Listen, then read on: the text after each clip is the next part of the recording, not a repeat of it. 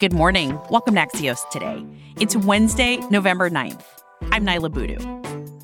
I never expected that we were going to turn these red counties blue, but we did what we needed to do. John Fetterman wins the Senate contest in Pennsylvania in a night that didn't go the way many people had expected across the U.S.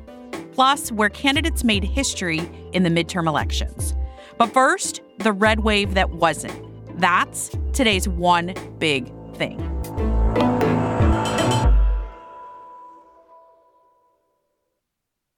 As expected, we're still waiting to see where things stand in the Senate and the House this morning, but we're already getting a good idea of what didn't happen in these elections, namely an overwhelming victory by Republicans.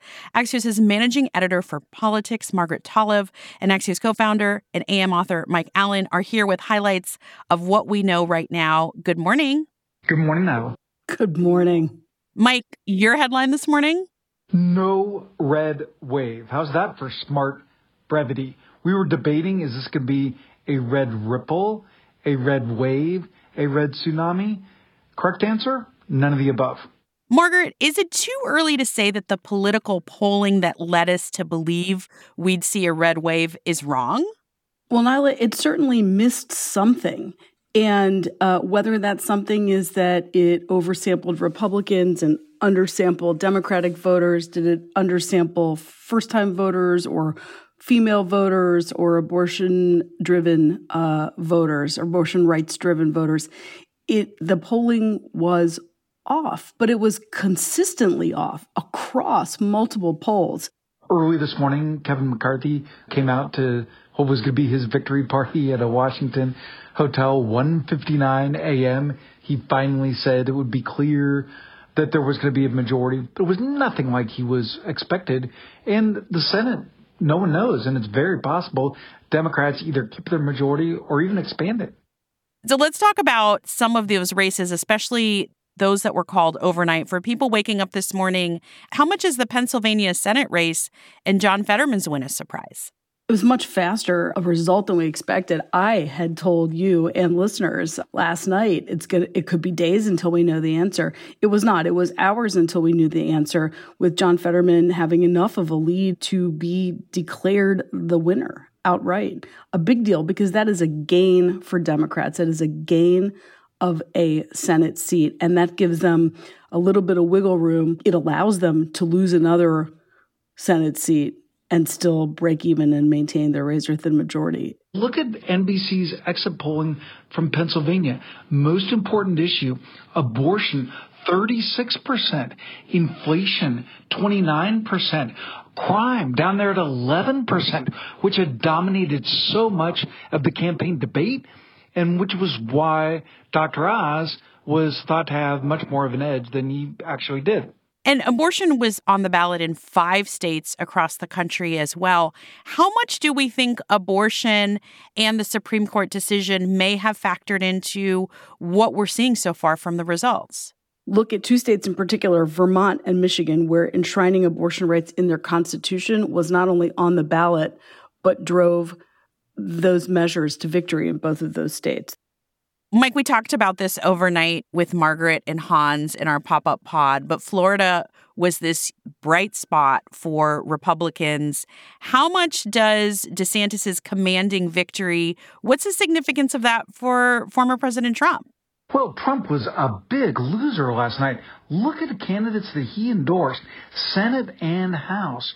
And I can tell you that my conversations with Republicans last night and overnight, they're furious at Trump because look at uh, his candidate, Dr. Oz, who lost in Pennsylvania. Republicans are convinced that if he had just been quiet or endorsed uh, the other Republican, Dave McCormick, the Republicans would have won that seat. In Michigan, his candidate for governor, uh, Tudor Dixon, uh, lost by eight points. Look at all the candidates who are trailing. Herschel Walker in Georgia, state officials saying overnight that's going to go to a runoff. Blake Masters in Arizona, Kari Lake running for governor in Arizona, all trailing. And on top of that, at the last minute, in the final hours of the midterms, what does Trump do? He creates another massive distraction, rolling out speculation about his own 2024 race. And by contrast, Ron DeSantis, Florida governor, who is Florida governor because of Trump's backing, but is now on a real collision course with him, had this incredible victory where he won Hispanic voters 57%, 52% of women voters, 58% of suburban voters in exit polling, and most importantly, his strength in Miami-Dade County, the most, uh, the strongest Republican there in two decades. All of it makes him look like he has what they used to call presidential timber. I totally agree with Mike. This was a very good night for Ron DeSantis and a very bad night for Donald Trump. It also was a bad night for Kevin McCarthy. He is on track to become, most likely, the House Speaker, but in a much weaker fashion than he originally anticipated. And I think with Republican Senate leader Mitch McConnell, you can argue this both ways. On the one hand, he will not be weakened by a massive Trump MAGA wave in Congress. But on the other hand, he and Donald Trump and Rick Scott and Kevin McCarthy and leadership in both chambers are going to get blamed for not having a wider majority. So it's kind of a mess. Uh, who emerges stronger? Ironically, Joe Biden, to some extent, does emerge stronger, even though it's going to be harder, probably, to be the president with control of zero or one chambers of Congress. But he totally overperformed expectations. And that gives him some mandate within his own party to steer the course he wants to heading into the next two years. Axios' Margaret Talev and Mike Allen. Thank you both. Niala have the best election week. Thanks, Niala. In a moment, the midterms result in candidate firsts across the country. Welcome back to Axios today. I'm Niala Boodhoo. While all eyes have been on the balance of power in Congress, this election has also resulted in a number of historic firsts. Axios reporter Shawna Chen has been watching these through the night and has a few to share. Hi, Shawna. Hi, Niala. We saw trailblazing last night on both sides of the aisle. Let's start with Asian American candidates. Who made history there? Yeah, there were a couple across state and federal races. Shri Thanedar from Michigan will be the first Indian American to represent the state in the House. Uh, he won over a crowded Democratic primary. What about for other candidates of color? I think a lot of people have seen the headlines of Wes Moore in this part of the world being the first black governor for Maryland. Yes, he will be the only the third elected black governor ever in US history, so that's a pretty big deal. Also, among candidates of color, California's House candidate Robert Garcia, who's a Democrat, uh, is set to be the first out LGBTQ immigrant in Congress. We also saw, to that point of LGBTQ history, some other interesting races, particularly in Massachusetts. Yeah, Maura Healey uh, is the first woman actually elected state governor in Massachusetts, and she's the first out lesbian to be elected governor in the United States. And we also saw some other historic firsts with women led governors. Yeah, Sarah Huckabee Sanders, also the first woman governor in Arkansas. And actually, her lieutenant governor is also going to be a woman. So having two women leading Arkansas is also a first.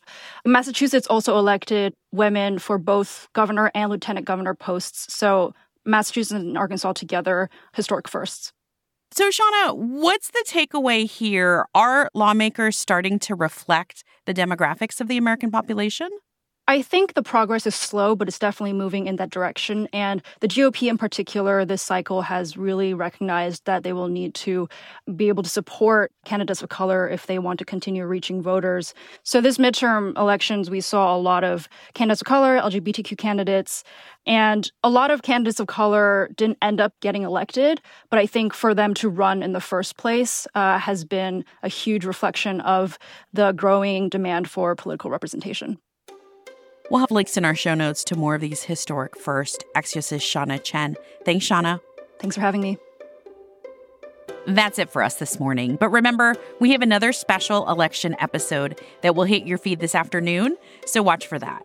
I'm Niala Boodhoo. Thanks for listening. Stay safe, and we'll see you later today.